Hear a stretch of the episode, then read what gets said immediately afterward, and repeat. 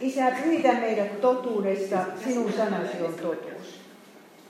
Nyt alkaa sitten tämä Naiset Johanneksen evankeliumissa toinen luento Loimaan naistenpäivillä. Ja me ollaan kaksi näistä käsitelty ja nyt tullaan sitten kolmanteen, joka on se avion rikkoja. Johannes kahdeksan. Ja minä luen, miten tämä alkaa. Varhain aamulla hän tuli taas temppeliin. Hänen luokseen kerääntyi ihmisiä suurin joukoin ja hän istuutui ja opetti heitä. Kesken kaiken toivat lainopettajat ja fariseukset paikalle naisen, joka oli joutunut kiinni aviorikoksesta. No, tämä on aika erikoinen tilanne, koska Mooseksen lain mukaan pitää olla kaksi todistajaa, jotka on nähneet koko tapauksen. Ja että semmoiset todistajat voisivat olla aviorikosta todistamassa, niin melkeinpä tulee mieleen, että tämä oli ansa. Että siellä oli jotain tämmöistä, jotka on niin kuin, aviorikoksen polulle sotkeutuneet. Ja semmoista pariskuntaa ehkä oli vakoiltu, että saataisiin, päästäisiin Jeesusta syyttämään. Ja sitten kun ne, ne tavoittaa tämän pariskunnan, niin, niin mies päästetään menemään. Ajatelkaapa sitä. Mies päästetään menemään ja nainen on sitten siinä syytettynä. Vaikka Mooseksen lain mukaan molemmat on yhtä syyllisiä. Ja tämä on naiselle karmiva tilanne, koska se on, se on hirveä häpeä. Se on kuolema uhka. Hän tietää, että hän saattaa, tänä päivänä hän saattaa kuolla.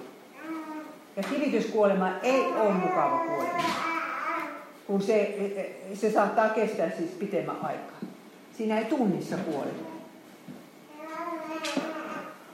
Tämmöinen nainen tässä nyt on. Minä otin tämän kuvan venäläisen taiteen museosta, mutta enpä muistanut kirjoittaa ylös, kuka, kenenkä taulu tämä on.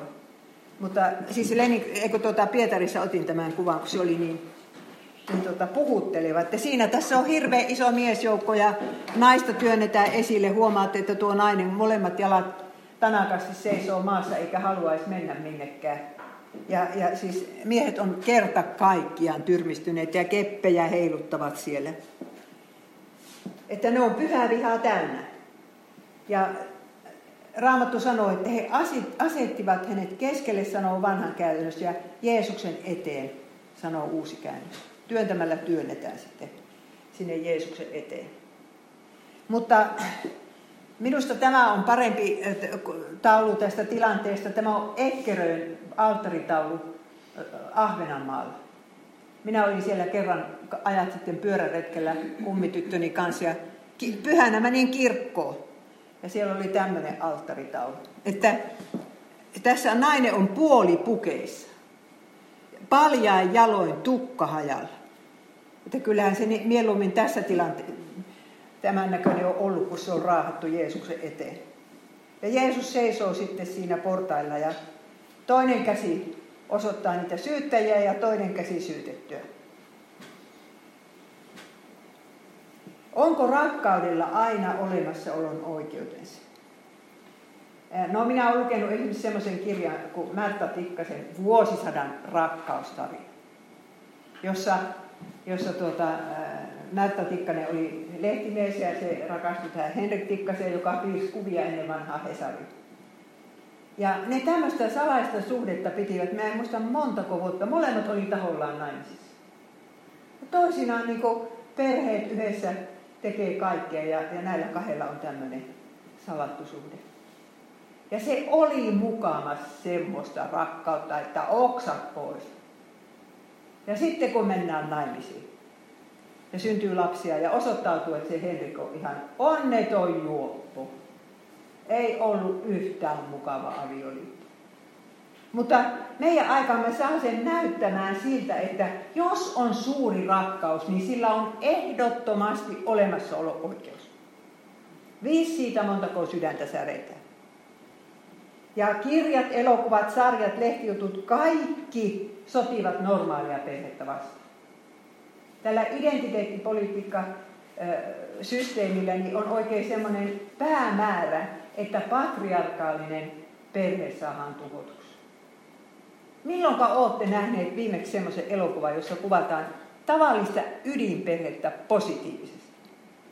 Se on aina sitten homoparia kuvataan positiivisesti. Ne raukat kärsii, mutta ne rakastaa ja, ja niin poispäin. Että, että tuota, nyt viime kesäkö se oli vai toissa kesä, kun Oscar komitea ilmoitti, että tästä lähtien ei voi saada Oscaria, jos elokuvassa ei ole tätä vähemmistö, vähemmistö ja tuota, niin kuin tätä, tätä näkökulmaa siihen. Siellä pitää olla niitä homoja tai jotakin rodullisia vähemmistöjä tai vammaisia tai näin. No niin, mutta ei, siis koskaan näissä elokuvissa ei sitä kerrota, että voithan sinä valita se uuden rakkauden, mutta sinä et voi valita niitä seurauksia. Ja kun minä niitä Hesarin artikkeleita keräsin ja kokosin sitä äh, ihmisen käyttöohjeita varten, niin siellä sanottiin viisaasti yhdessä artikkelissa, että maailmassa on yksi monimiljoona päinen avioeron vastustaja porukka. Lapset. Mm-hmm. Lapset. Ja kuitenkin se saadaan niin kuin näyttämään nykyään siltä, että onhan se nyt parempi erota kuin elää epäsopuisessa avioliitossa. No niin, jos, jos, jos on tosi semmoinen, että siinä selkäänsä saa tai kauhean äh, siis on alkoholista tai semmoinen, se on eri asia. Mutta, mutta yleensähän siinä käy, että kun se toinen löytyy, niin sen jälkeen oma aviopuoliso rupeaa tuntumaan hirveän epäsopivalta. Ja sitten se annetaan kaikille ymmärtää, että joo, ei me sovittu toisillemme. Annetaan ymmärtää, että mukaan sitten vasta löytyy se toinen. No niin, seurauksia ei voi valita. Ja Jeesus kun kohtaa tämän naisen, hän tietää täsmälleen mitä tuskaa tämä nainen oli aiheuttanut, tai aiheuttaisi nyt kun asiasta tuli julkinen, miehelleen, lapsilleen, vanhemmilleen, toisen osapuolen vaimolle, lapsille ja vanhemmille. Montako ihmistä tässä oli, tässä skandaalissakin. Ja Niin, tämä, tota, minä kuulin kerran yhden psykiatrin sanoa, että, että, tota, että petos jättää aina hirveät jäljet ihmisen sydämeen. Hän ei ole yhtä kertaa nähnyt sellaista tapausta. Joku olisi tullut petetyksi vaikkapa avioliitossa ja olisi selvinnyt siitä helposti. Ja se, joka lähtee niin kuin toisen mukaan sitä suurta rak- rakkaustarinaa niin kuin rakentamaan, niin, niin kyllä se toisten selkänahan hinnalla sen tekee. Ja nyt sitten jännitämme, että miten Jeesus kohtaa tämän naisen, joka on näin monen ihmisen elämän sotke. Ja vaikka se olisi ollut kuinka salainen se suhde, niin kyllähän tietysti siinä kodin ilmapiirissä se tuntuu, että ei ole nyt sitten isä ja äidin välit niin hyvät ja, ja lapset vaistoo sitä ja, ja äiti aina yrittää siitä johonkin päästä lähtemään ja, ja kaikkea tämmöistä sotkua. Siis lasten koti on siis isä ja äidin suhde. Isä ja äidin suhde on lasten koti. No, eihän me tiedä, oliko tämä nainen naimisissa, mutta jos hän oli naimisissa, niin uusi rakkaus oli viety häneltä jalat alta. Avioliitossa varmasti oli ongelmia. Mies saattoi olla tylsä tai ilkeä tai aina töissä, jos nykyaikaan sanotaan aina ruudulla. Voi miten moni nainen on mulle sanonut, että on se kurjaa, kun kotiin menee ja mies on aina siinä tietokoneella ja aina sillä on joku niin tärkeä juttu, että se ei voi niin keskittyä vaimoonsa. Ja sitten otetaan kännykkä tai suorastaan tabletti sänkyyn. Ei siinä, siis se on tämä, tämä, just tämä tämmöinen ainainen kännykän ja tabletin plärääminen, niin Kyllä minun käy lapsetkin säälit. Eikö teidänkin käy? Äiti työntää vaunuja ja toisessa kädessä on kännykkä. Saattaa olla sillä lapsillakin on kännykkä.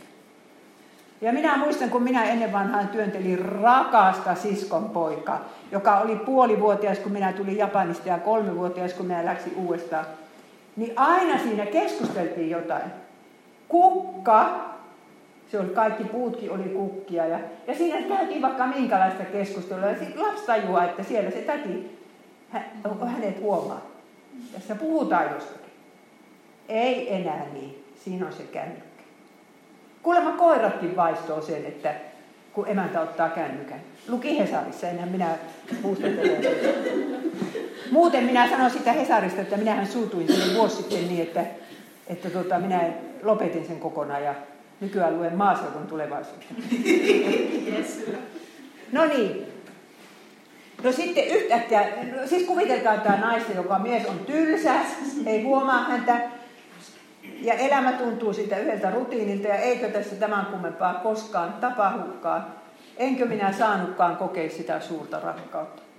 Ja yhtäkkiä siihen ilmestyy se toinen mies, joka antaa arvoa sille naiselle. Kuuntelee sitä, ihailee sitä, pitää sitä kauniina. Minä sanon, että siinä saa olla, kuulkaa, tosi uskovainen nainen, ennen, ettei se yhtään niin kuin, minkäänlaista kiusausta kokisi. Ihan totta.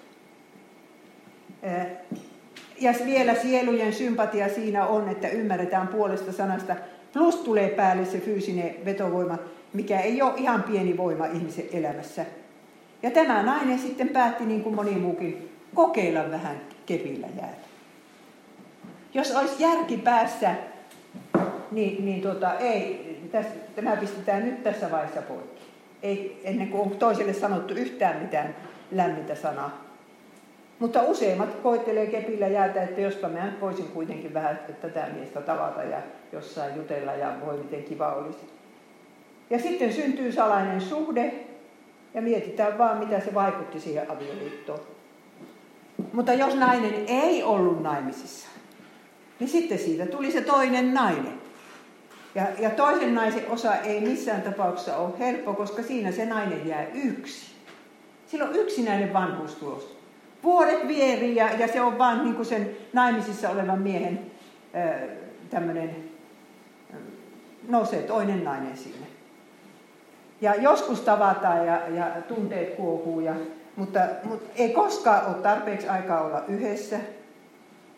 Ja jos on minkäänlaista omaa tuntoa sillä toisella naisella, niin kyllä se välistä aina häntä syyttääkin ja lapsia käy sääliksi. Ja jos ei vaimoa käy, niin lapsia ainakin. Ja sitten siinä on sellainen toive, että jospa tuo mies kumminkin jättäisi sen perheensä ja ottaisi minä. Mutta sitten, sitten jos on vähän järkeä päässä, niin sitten ymmärtää, että mitkä ongelmat sitten tulee. Jos se mies jättää perheeseen ja ottaa minut. Ei ne lapset häviä tästä maailmasta. Ja sitten kun sille lapselle tapahtuu jotakin, niin se on se asia, mikä on sen toisen naisen ja sen miehen välissä.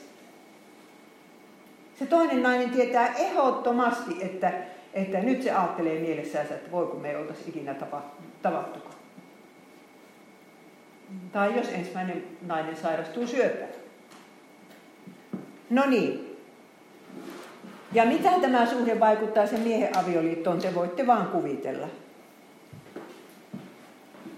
Ja taas oli yksi puutarha tuhottu, niin kuin minä äsken puhuin teille tuosta laulujen laulusta, että naisen ruumis on ihana puutarha, jota yhden miehen on viljeltävä ja varjeltava. Nainen säästää hedelmät sille yhdelle ja mies säästää siemenen. Ja jos puutarhaan saa tulla vain käymään, niin siitä tulee kaatopaikka. Jumala on sillä lailla meidät ihmiset luonut. Siitä ei päästä yli eikä ympäri. Ja, ja Jumala on aina sen avioliiton kannalla, vaikka se olisi kuinka tyysä. Että siinä vaiheessa pitää vaan ajatella niin, että minä sain tuon miehen Jumalalta. Ja nyt minä yritän tehdä tässä tilanteessa parhaan mahdollisen, enkä luovuta heti. Jumala on avioliiton puolella. No niin, sitten tämä nainen tietää taatusti, mitä Mooseksen laissa sanotaan. Jollei Morsian ole neitsyt naimisiin mennessä ja aviomies huomaisi, ja rupeaa valittamaan, että ei tämä nainen ollutkaan neitsyt, niin sitten Mooseksen laki sanoo näin. Vanhimpien tulee viedä tyttö isänsä talon ovelle, ja kaupungin miesten on kivitettävä hänet hengiltä. Hän on harjoittanut, haudottu ja tuottanut häpeää isänsä talolle ja koko Israelille. Tämä oli laki vapaista suhteista. Ja kyllä siinä semmoinen tulos oli, että isä varheli tyttäriä. Ei niitä päästetty telttaretkelle jonnekin miehen kanssa. Että se on, siis, hän on tuottanut häpeää isänsä talolle. Ja sitten laki aviorikoksesta oli tämä 5 Mooses 22. Jos mies tavataan makavansa toisen miehen vaimon kanssa, molemmat on surmattava sekä nainen että mies, joka hänen kanssaan makasi. Hävittäkää paha keskuudesta.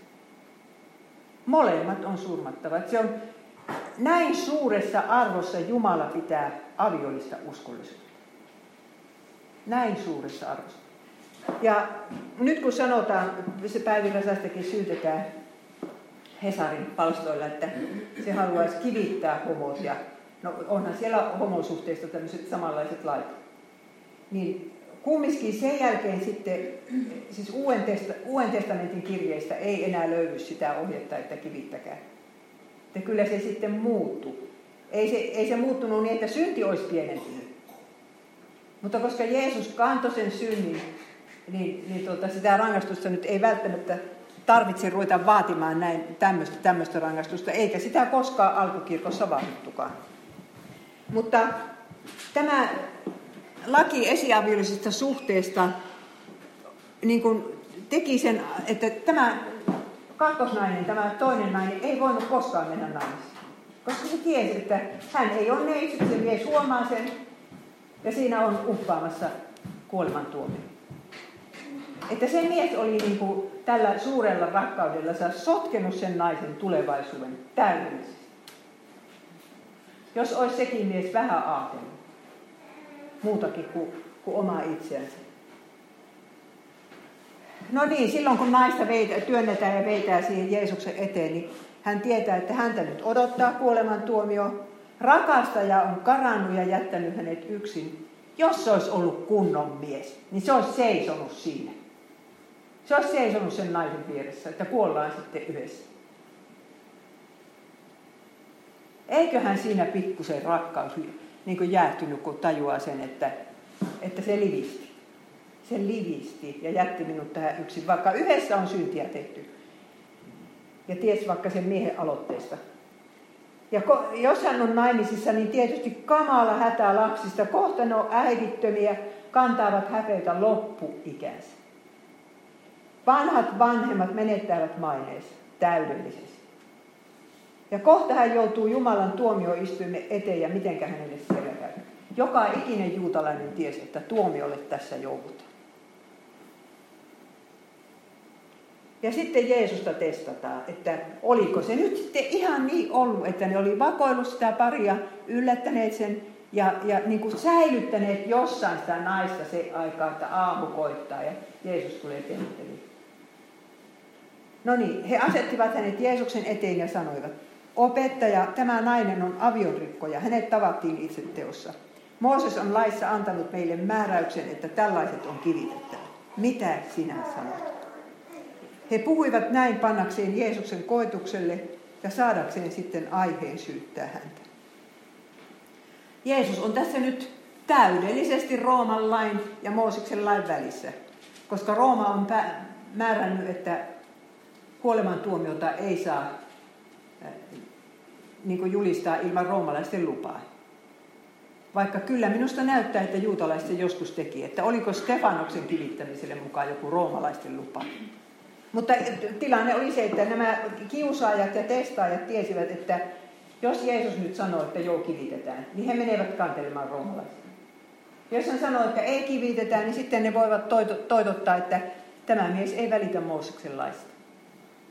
Kyllä se vaikea tilanne oli. Ja nämä syyttäjät olivat pyhää vihaa täynnä, että jos katsotte niiden ilmeitä, niin niin kyllä se nyt just siltä näyttää, että ei maailmassa ole tässä porukassa ainakaan ketään muuta syntistä kuin tuo yksi. Se naisparka. Etenkin nuo ylipapit tuossa vai mitä ne nyt ovat. Ja tämä on samasta maalauksesta toinen kohta. Jeesus istuu siellä ja opettaa, ja nyt naisen henki riippuu Jeesuksen seuraavasta sanasta. Minä en tiedä paljonko tuo nainen tiesi Jeesuksesta. Ehkä jotakin tiesi. Mutta nyt se ottaa kauhulla, että mitä se sanoo tuo rappi. Ja sitten hän näkee ne, ai niin, sitten ei vielä, vaan Jeesus kumartui ja kirjoitti sormellaan maahan. Se on jännä juttu. Minä katoin raamatusta, missä siellä mainitaan sormi ja missä siellä mainitaan Jumalan sormi. Sehän oli Jumalan sormi. Ja voidaan miettiä, että mitä se Jeesus kirjoitti. Minä olen elämäni aikana arvannut sitä ja arvannut tätä.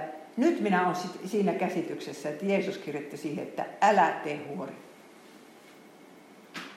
No niin, eh, Mooseksen aikaan tietäjät sanoivat Faaraolle silloin, kun ei enää pystynyt jäljittelemään niitä, niitä Egyptin vitsauksia, niin ne sanovat, että tämä on Jumalan sormi. Ja Faaraon sydän paatui. Ja sitten kun Herra antoi Moosekselle ne kaksi laintaulua, joihin hän itse oli omalla sormella kirjoittanut käsin. Ja Mooses särkee ne taulut. Se suuttuu siitä kultaisesta vasikasta. Ja seuraavan kerran, kun kirjoitetaan taulut, niin sitten ei sanotakaan enää, että se oli Jumalan sormi. Eh, no niin, ja sitten vielä Danielin kirjassa kerrotaan, kun viimeisenä päivänä, eh, ennen kuin Babylon, eh, hetkonen, ennen kuin Babylonia vallattiin, sinne tuli sitten Persia, joka valtasi sen. Viimeisenä iltana kuningas Belsassar rupesi juomaan, juopottelemaan Jerusalemin temppeliastiosta niin silloin ilmestyy pelkkä käsiseinä, joka kirjoittaa menee, menee, te, tekee lufauksen, sinut on köykäiseksi katsottu ja sinun valtakuntas jaetaan. Että sekin oli ihan selvästi Jumalan sormi. Ja sitten Jeesus itse sanoo, jos minä Jumalan sormella ajan ulos riivaajia, niin onhan Jumalan valtakunta tullut teidän tykönne. Ja nyt Jeesus jotakin kirjoittaa sille Jumalan sormella, se oli totisesti Jumalan sana. Ja saatto olla, että siinä lukee, että älä tee huono. Ja saatto olla, että se nainen näki sen. Koska hänet oli työnnetty siihen Jeesuksen eteen. En tiedä, näkikö muut. No niin, Jeesus kirjoittaa siinä. Se on muuten ainoa kohta, missä sanotaan, että Jeesus kirjoitti. Kyllähän ne kaikki juutalaispojat osas kirjoittaa, mutta tämä on ainoa, missä se mainitaan. Kun he tiukkasivat häneltä vastausta, hän suoristautui ja sanoi, se teistä, joka ei ole tehnyt syntiä, heittäköön ensimmäisen kiven. Ja tämä nyt on niin viisas vastaus, että sitä ei olisi Johannes osannut keksiäkään, jos hän ei todella olisi Jeesuksen suusta tätä kuullut. Jeesus ei kumonnut lakia eikä peruuttanut rangaistusta. Ei sanonut niin, että no ei se mitään. Suurella rakkaudella on aina olemassa oikeudet. Ja eikä nyt kivitetä, se on liian kova rangaistus. Ei ollenkaan sanonut semmoista. Mutta hän vaan osoitti, että joka nyt ottaa kiven ja heittää ensimmäisenä sitä naista, niin samalla hän niin kuin julistaa koko porukalle, että minä olen syytön. Minä en ole koskaan mitään tehnyt. Ja ihan taatusti nämä miehet, vaikka ne olivat niin vanhuskaita mielestään, niin tiesivät vähän toinen toistensa syntejä. Jos yksi olisi ottanut sen kiven, niin siellä olisi taatusti ollut niitä, jotka olisi tiennyt, että tuo valettelee. Ja Aatelkaa, vanhimmasta lähtien lähtevät sieltä. Vanhemmilla oli sen verran enemmän niitä syntejä omalla tunnolla, että ne lähti ekaksi ja sitten nuonommat perässä. Ja minä oikein mietin, että mikä pykälä todisti näiden miesten synnit, että kun ei, ne ei tunteneet sitä, kun Jeesus on sanonut, että jokainen, joka katsoo naista himoita, ei ei ne taatusti ollut sitä ikinä kuullut. Mutta onhan siellä kymmenessä käskyssä nämä. Älä tee huorin. Älä himoitse lähimmäisesi aviopuoliso. Kuinka moni siitä miesporukasta voi sanoa, että en ole ikinä himoinut?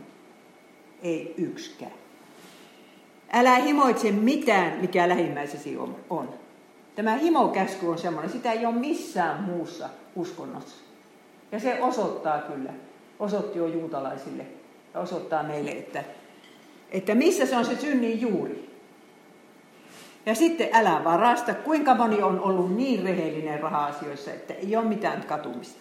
Ei ole koskaan vetänyt välistä yhtään. Ja sitten älä kosta, tämä ei ole kymmenessä käskyssä, mutta Mooseksen laissa on. Älä kosta, äläkä pidä vihaa kansasi lapsia vastaan, vaan rakasta lähimmäistäsi niin kuin itseäsi. Minä olen Herra. Lähimmäiset olivat siis muita juutalaisia, mutta kuinka moni noista miehistä oli pitänyt tämän käskyn? Rakasti kaikkia muita juutalaisia niin kuin itse. Ei kukaan. Tämmöinen se on Jumalan laki. Ja se on aivan hirveän suuri vahinko, jos nousevalle polvelle ei opeteta kymmentä käskyä. Ennen vanhaa se opetettiin koulussa, pyhäkoulussa ja eikö ne vielä armeijassakin opetettu. Nyt kun kysytään 2-30, että mitä on kymmenen käskyä. Montakohan ne tietää?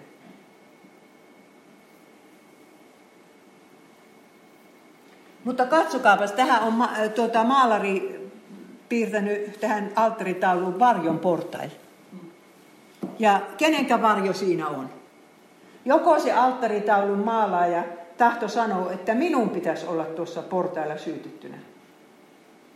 Tai sitten hän tahto sanoo, että minä raukkapäivänä olen yksi näistä syyttäjistä. Ja tiedättekö, me, me kaikki ollaan joko syytettyjä tai, tai syyttäjiä. Ne meistä, jotka on elänyt tosi hyvin, eikä paljon mistään omatunto kohuta ainakaan kuuden käskyalueella, niin kyllä se on sitten helppo tuomita nämä, jotka eivät ole elänyt oikein. Ja kyllä meidän pitäisi ainakin kirkossa sitä varoa, että, että ei vaan siellä kenellekään suurelle syntiselle tule se kuva, että minä en kuulu tähän joukkoon.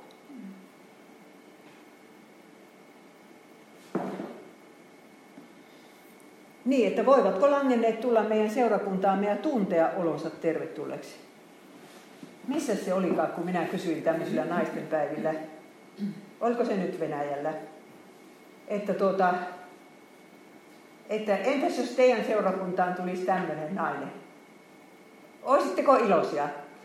Ne sanoo reilisti, ei oltas. Että ainakin sen pitäisi ensin tehdä parannus. No hyvänen aika, mistä se kuulee se evankelium, jos se ei saa ensin tulla kirkkoon? No sitten hän kumartui taas ja kirjoitti maahan. Jeesuksen kuultuaan he lähtivät pois yksi toisensa jälkeen vanhemmat ensimmäisenä. Niin Jeesus kirjoitti kahteen kertaan.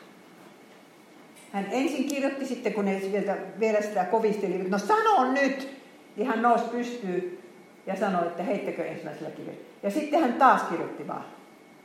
Ja, ja minä olen hirveästi miettinyt, että mikä oli se funktio, kun hän kirjoitti toisen kerran. Ja on tullut siihen tulokseen, että Jeesus halusi antaa mahdollisuuden niille lähteä, jotka haluaa lähteä. Hän ei tuijottanut kylmästi sitä, joka lähtee ensimmäisenä ja toisena ja kolmantena. Ja hän ei tuijottanut sitä naista, että lähetkö sinä. Hän antoi naiselle mahdollisuuden vaan, jos haluat. Minä en pakota sinua tähän jään. Ja just semmoinen on Jeesus. Hän ei pakota meitä.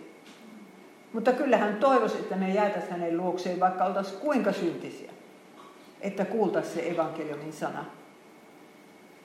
Ja no mitähän se, se kirjoitti Jeesus nyt tällä kertaa, niin tämä nyt on taas ihan arvausta. Mutta kun Paavali kirjoitti sinne Filemonille kirjeeseen, kun Filemon oli karannut orja.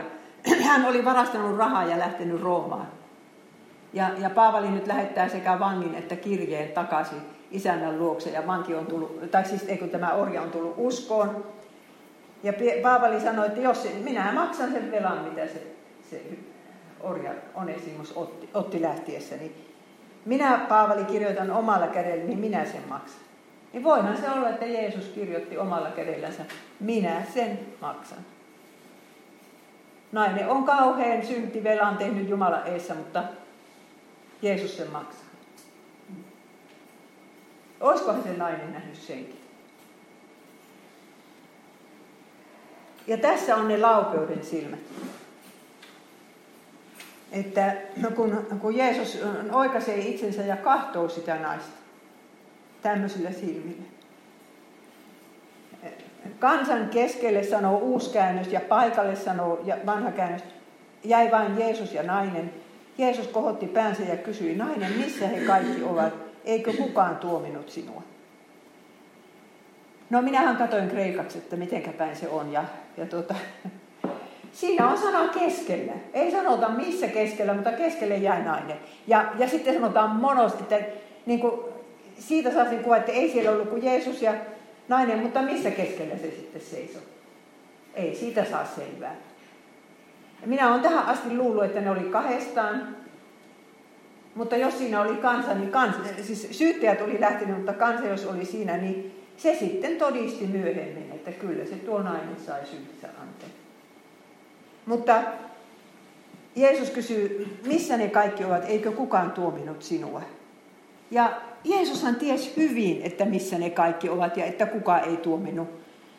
Mutta hän oli semmoinen, että hän ei koskaan päästänyt yhtään ihmistä, yhtään ihmistä luotansa pois muuta kuin, että oli käynyt niiden kanssa keskustelua. Ei koskaan ollut sellaista liukuhihna parantumista niin kuin jossain parantumiskokouksessa käsi päälle ja seuraava. Aina Jeesus kävi keskustelua ja siinä syntyi henkilökohtainen suhde. Ja sitten nainen aukaisee suunsa ja sanoo ne ainoat sanat, mitkä hän tässä tekstissä sanoo. Ei Herra. Herra on se kyrios. Mutta sitä käytettiin myöskin kohtelijana nimityksenä, että en minä tiedä kummassa mielessä se sen sanoo. Ei Herra. Jeesus sanoi, en tuomitse minäkään, mene äläkä enää tee syntiä. Ja tämäkin on niin viisaasti sanottu kuin olla voi. Nainen tajuaa, että häntä ei tapettukaan. Ei kivitetty, hän pääsee tästä lähtemään. Mutta semmoisten sanojen kanssa, että mene äläkä enää tee syntiä. Meidän aikamme käyttää hirveästi tätä alkupuolta, en tuomitse minäkään, ei se Jeesus ketään tuomitse. Mutta enemmän unohtuu tuo loppuosa, että kun on saanut syntinsä anteeksi, niin pitäisi sitten, niin kuin, niin kuin kyllä joka ikka tekeekin, joka on oikeasti saanut suuret syntinsä anteeksi, niin hän sanoo Jeesukselle, että minä haluan noudattaa sinun tahtosi. En tiedä, pysty, pystynkö, mutta haluan. Ja sitten kun taas, jos nyt, en tiedä, minä kyllä luulen, että tämä nainen ei enää mennyt sen miehen luokse, joka oli lähtenyt pakoon, mutta, mutta että jos kiusauksia tulee ja, ja vaikka niihin lankeeskin, niin, niin aina on sanottava, että Herra, minä en nyt voittele mitään, mutta minä pyydän sinulta, että sinä päästät minut tästä synnistä. Se rukous, jos loppuu, niin sitten on, sitten on kuulkaa uskosta luopuminen lähellä. Että jos sanotaan, niin kuin nykyaika sanoo, että minulla on oikeus tähän. Tämä ei ole mikään synti. Se jää se pappi sanoo, että ei tämä olekaan mikään synti.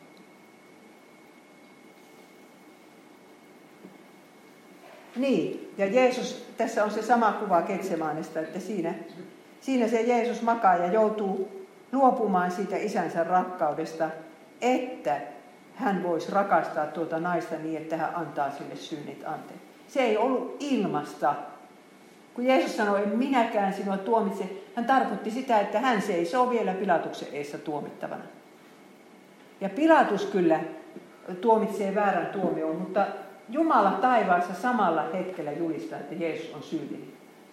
Se on syyllinen siihen ristiin. Sen takia, että hän kantaa tuon naisen synnit ja meidän synnit. Ja ristihän se on semmoinen tuhotun puutarhan puu, kun meillä on tämä, ollaan puhuttu tästä naisen ruumis ja sielu on se puutarha. Niin jos maailmassa on, on joku tuhottu puu, joku kirottu puu, niin se on kyllä ristin puu. Ja, ja Jeesus on nyt vaihtanut osaa se aviorikkojan kanssa, jonka olisi pitänyt oikeasti riippua tuossa ristillä niin kuin meidän jokaisen. Ja se, että Jeesus liisutti alasti, niin, niin se alastomuus on heti paratiisin syntiinlankemuksen jälkeen häpeä. He, Jeesus sinä sitä häpeitä kantaa meidän seksisynneistämme. Ja tämä oli hinta siitä, että puutarhasta on tehty kaatopaikka ja, ja sillä tavalla, jos minä nyt saan viitata siihen toiseen syntiseen naiseen siellä fariseuksen huoneessa, niin kuvitelkaa varttitunnin kohtaaminen Jeesuksen kanssa. Ja Jeesus sanoi, että tämä Tämä on saanut paljon syntinsä anteeksi, sen tähden hän rakasti paljon. Yhtäkkiä siinä tuhotussa puutarhassa kasvaa hedelmäpuu nimeltä rakkaus. Aatelkaa sitä. Ei se olekaan enää tuhottu puutarha. Ja mitä suurempi synti, sen suurempi rakkaus. Että jos, jos ei meidän synneissä muuta niin hyvää puolta ole, niin se nyt on se, että, että se, että on, on, joku nainen on antanut tehdä itsestään tämmöisen kaatopaikan, niin se ei ole kaiken loppu. Jos se kohtaa Jeesuksen, niin se on kaiken alku. Ja sitähän me nyt voidaan toivoa niille kaikille sukulaistytöille.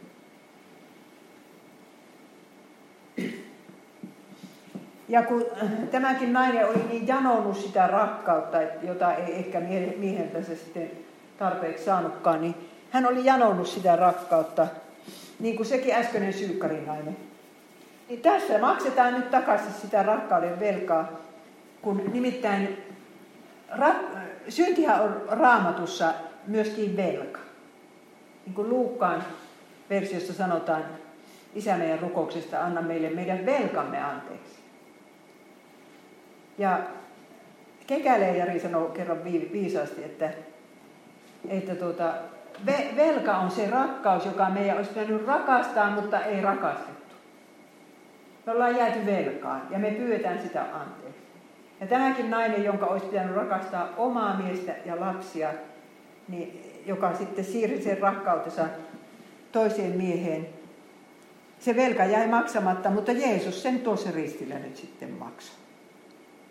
Hän maksoi sen, että me emme ole rakastaneet edes aviopuolisoamme niin kuin olisi pitänyt. Ja emme ole olleet puhtaita ajatuksissa, sanoissa ja teoissa. Emmekä ole paineet kiusauksia, vaan jä, mieluumminkin joskus jääty kokeilemaan kepillä jäätä. No niin, sitten Jeesus sanoo, mene äläkä, äläkä enää tee syntiä. Kenenkä luoksen nainen lähti temppelistä? Ottikohan se se mies sen vastaan? On hänen oma miehensä.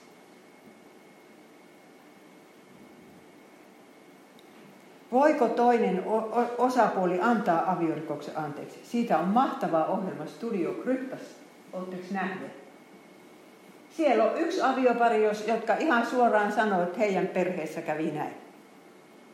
Ja kun kuitenkin näkee sen, että niillä on nyt hyvä suhde, niin kyllä se antaa niin toivoa, että eihän se, eihän se helppoa taatusti ole ottaa takaisin semmoista aviopuolisoa, joka on rikkonut se avioliitto. Se on silloin rikkomista. Siinä on säreitty silloin se astia.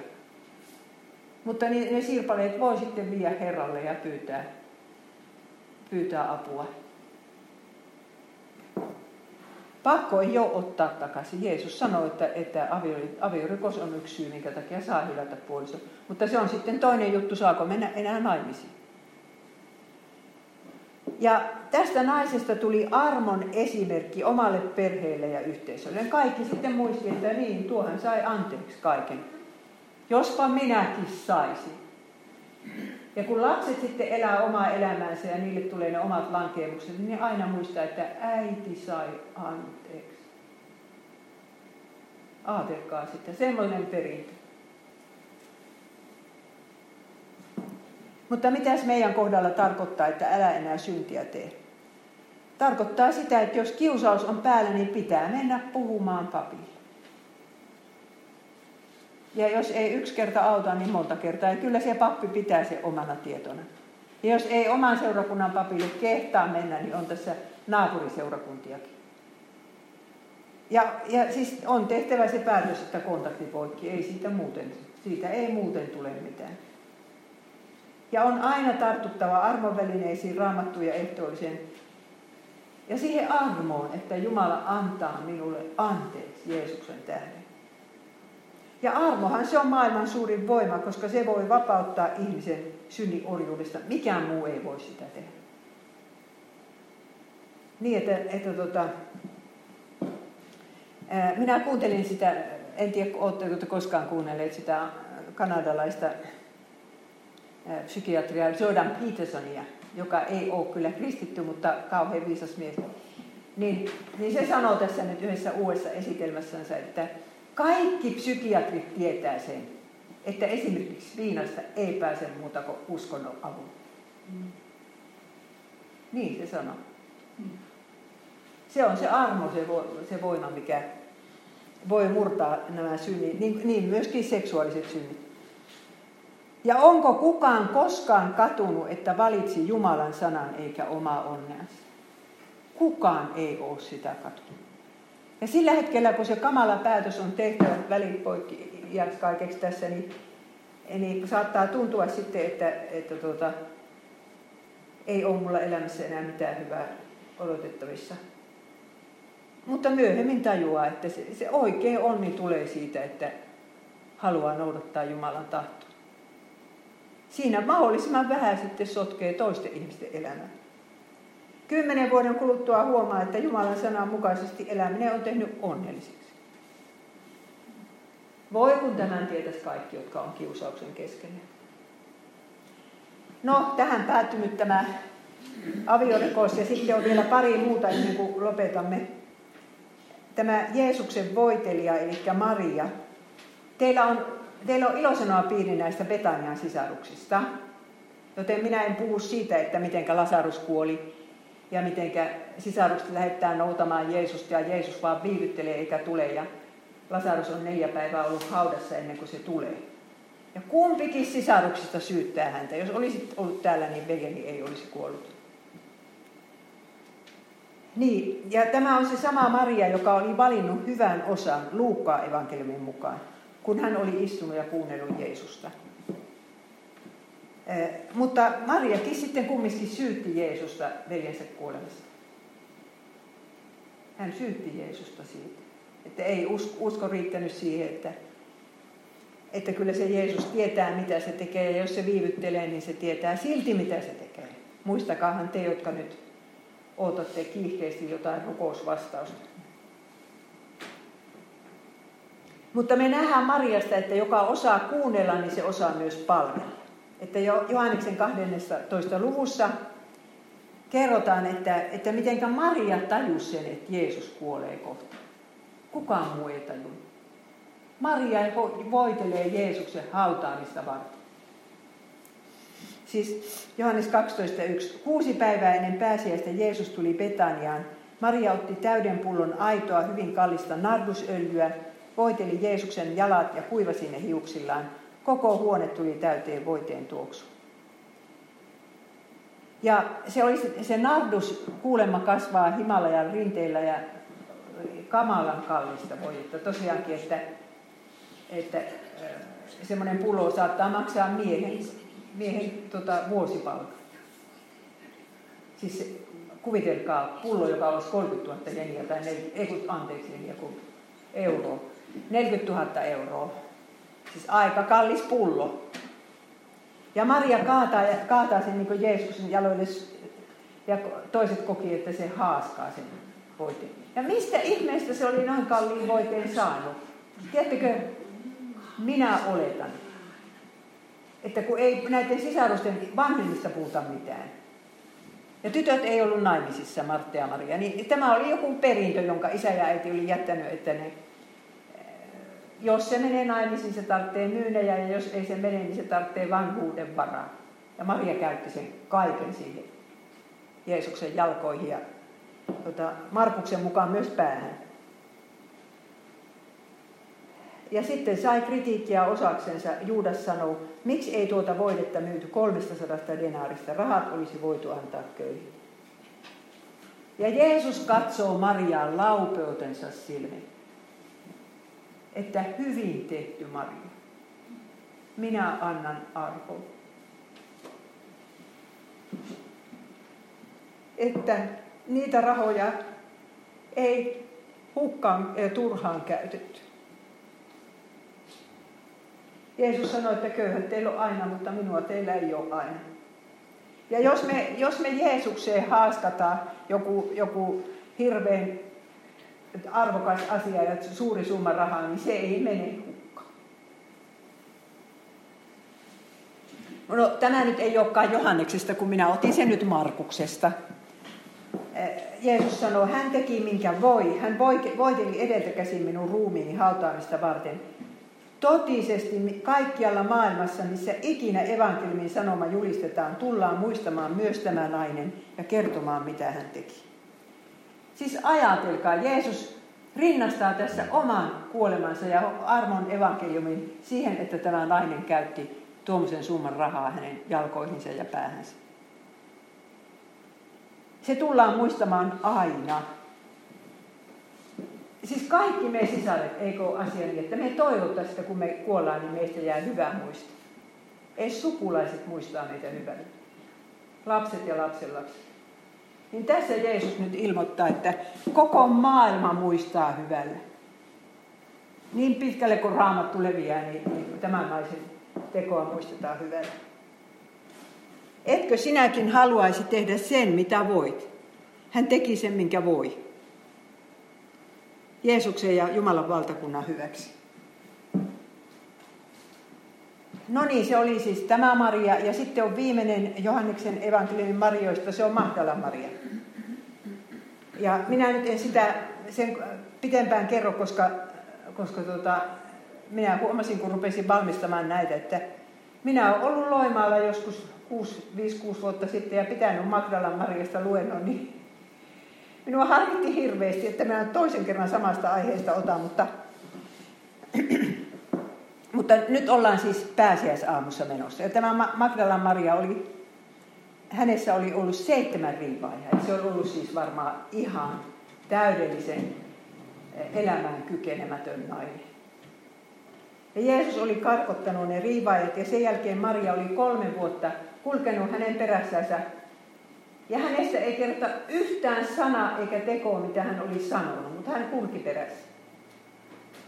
Ja sitten vasta kun Jeesus viiään kolkatalle ja häntä ruvetaan tappamaan, niin siellähän se Maria seisoo ristin juurella. Ja kun tulee hautajaiset, Maria kävelee perässä Nikodemus ja Joosef Arimakialainen, kun hautaavat Jeesuksen, niin siellä ja sanotaan, että hän istui vastapäätä hautaa. Ei jaksanut seistä. Oli niin hirveä päivä. Siis Mariahan varmasti rakasti Jeesusta niin, niin paljon kuin yleensä kukaan voi ketään rakastaa. Ja voi olla, että rakasti vähän niin kuin nainen rakastaa miestä. Olisiko se voinut olla rakastamatta? No niin, ja sitten, sitten on, muistatte mitä pääsiäisaamuna on tapahtunut, mutta lopputulos on se, että hän istuu yksinään siellä haudalla ja itkee. Jeesus tulee takapäin. Maria luulee, että se on puutarhuri. Ja Jeesus sanoo Maria. Tämä on, kuulkaa, säilytetty arameaksi. Sitä ei ole kirjoitettu sitä Mariaa eh, kreikkalaiseen muotoon, kun se on Marian, niin kuin se on arameaksi. Ja siitä nimestä Maria sitten tunnisti Jeesuksen ja, ja minä itse olen kuvitellut sitä, että Maria oli kolme vuotta kulkenut samassa seurueessa ja sen aikaisten sopivaisuussääntöjen mukaisesti ei sinne saatu lähteä koskaan kahdestaan kävelylle eikä olla missään kahdestaan. Mutta Jeesuksen silmät oli seurannut Mariaa ja hän oli varmaan monena iltana sanonut, että mene sinä nyt jo nukkumaan, sä oot tehnyt tarpeeksi Maria. Ja, ja kiitos ruoasta, se oli tosi hyvä. Maria. Ja nyt Maria tunnistaa sen Jeesuksen äänen. Ja sanoo, että rappuuni opettajani. Siinä oli sitten onnellinen nainen. Ja meinas heittäytyä Jeesuksen kaulaan, mutta Jeesus sanoi, että älä koske minuun, minä en ole vielä noussut isän tykään. Ja tämä on hämmästyttävää, koska Jeesus sanoi Tuomakselle ihan samassa luvussa, että koske nyt minun käsiin. Niin miksi hän sanoo Marialle, että älä koske minua? Oikeasti se on kreikaksi, että älä tarraudu minun. Ja minä, minun mielestä Jeesus tässä nyt on neuvomassa sitten kaikkien aikojen miehille, että miten naisia pitää kohdella. Miten naisia pitää kohdella. Niitä pitää kohdella niin kuin heikompaa astiaa, jos ne on tyhmyyksiä tekemässä. Marjallehan olisi jäänyt vähän niin kuin huono muisto siitä aamusta, jos se, olisi hirveän tunteelliseksi ruvennut. Niin silloin kun nainen on, on niin tekemässä tyhmyyttä, niin mies sanoo, että ei. Ja se on raamatun antama esimerkki miehille. Ja tämä maailma on semmoinen, että, että naisen on sanottava ei. Mies saa tehdä mitä tahansa. Mutta kyllä meidän pitäisi omat poikamme opettaa tämmöiseksi. Te suojelette naista. Ja sanotte, että älä minuun koske. No niin. Ja Jeesus antaa Marialle tehtävän. Mene sinä viemään sanaa veljilleni ja sano heille, että minä nousen oman isäni ja teidän isänne luo oman Jumalani ja teidän Jumalanne luo. Maria saa tehtävän ja tämä tehtävä jatkuu koko hänen loppuikänsä. Minäpä luulen, ettei Jerusalemissa paljon sitä kastikoulua ollutkaan, missä Maria ei ollut kertomassa, mitä tapahtui uusille kasteoppilaille. Mutta minkä takia Jeesus ei tehnyt Mariasta 12 apostolia, kun Juudas oli just kuollut? Siinä olisi ollut apostolin paikka auki. Ja olisi ollut uskollinen, paljon uskollisempi kuin miehet. Sen takia ei tehnyt, koska Jeesus oli sitä mieltä, että paimenen virka kuuluu miehen. Kyllähän se on meille naisille ihan liian raskas. Ja onhan tässä meille muutakin tekemistä seurakunnassa. Ja Jeesus katsoo nyt sinua laupeutensa silmillä, sinua, joka on tullut tänne naisten päiville. Hän lupaa antaa sulle sitä elävää vettä, josta oli viime tunnilla puhe. Hän ei tuomitse, kun sanoo sinulle, älä enää syntiä tee. Ja lähettää sinut niiden luo, jotka tarvitsevat rakkauttasi. Täältä saat lähteä niiden luo. Niitä on, jotka tarvitsevat sinun rakkautta. Ja vielä kerran Johanneksen evankeliumin naiset. Siellä oli ne kuusi naista, niin kuin minä alussa sanoin, äiti, Syykkarin nainen, aviorikoksesta kiinni saatu Petanian sisarukset ja Magdalan Maria, joilla kaikilla oli joku suuri ongelma ja suuri tuska. Kaikkia Jeesus katsoi laupioitensa silmille ja kaikista tuli todistajia. Kaikille heidän syntinsä ja ongelmansa kääntyi siunaukseksi. Tieksi Jeesuksen yhteyteen ja armolahjaksi. Ja niin se kääntyy meillekin. Kyllä me vanhemmat naiset sen tiedämme.